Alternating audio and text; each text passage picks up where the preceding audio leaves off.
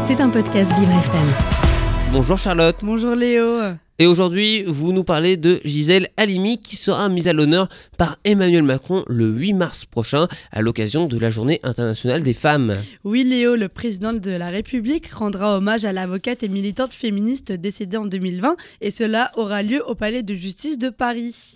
Mais qui était Gisèle Halimi, Charlotte? Eh bien, c'était une militante féministe. Elle est notamment connue pour son combat pour le droit à l'avortement. Elle signait en 1971 le fameux Manifeste des 343 dans le Nouvel Observateur.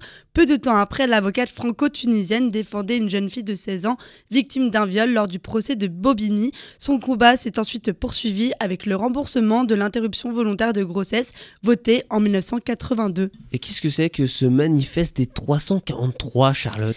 Eh bien, c'est une tribune dans laquelle 343 femmes déclaraient avoir elles aussi avoir déjà avorté. En effet, en 1971, l'avortement était encore illégal en France, mais était pratiqué clandestinement, souvent avec des risques sanitaires importants, entraînant parfois la mort des patientes. Le texte a été écrit par la philosophe féministe Simone de Beauvoir. Ce texte est un exemple de désobéissance civile, car chacune risquait de passer devant un tribunal après avoir avoué ce qui était alors un délit. Et quatre ans plus tard, la loi Veille sur la légalisation de l'interruption volontaire de grossesse a été adoptée.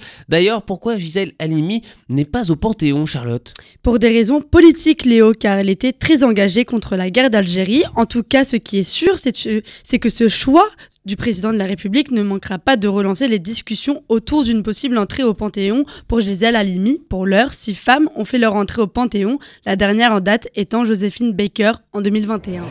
C'était un podcast Vivre FM. Si vous avez apprécié ce programme, n'hésitez pas à vous abonner.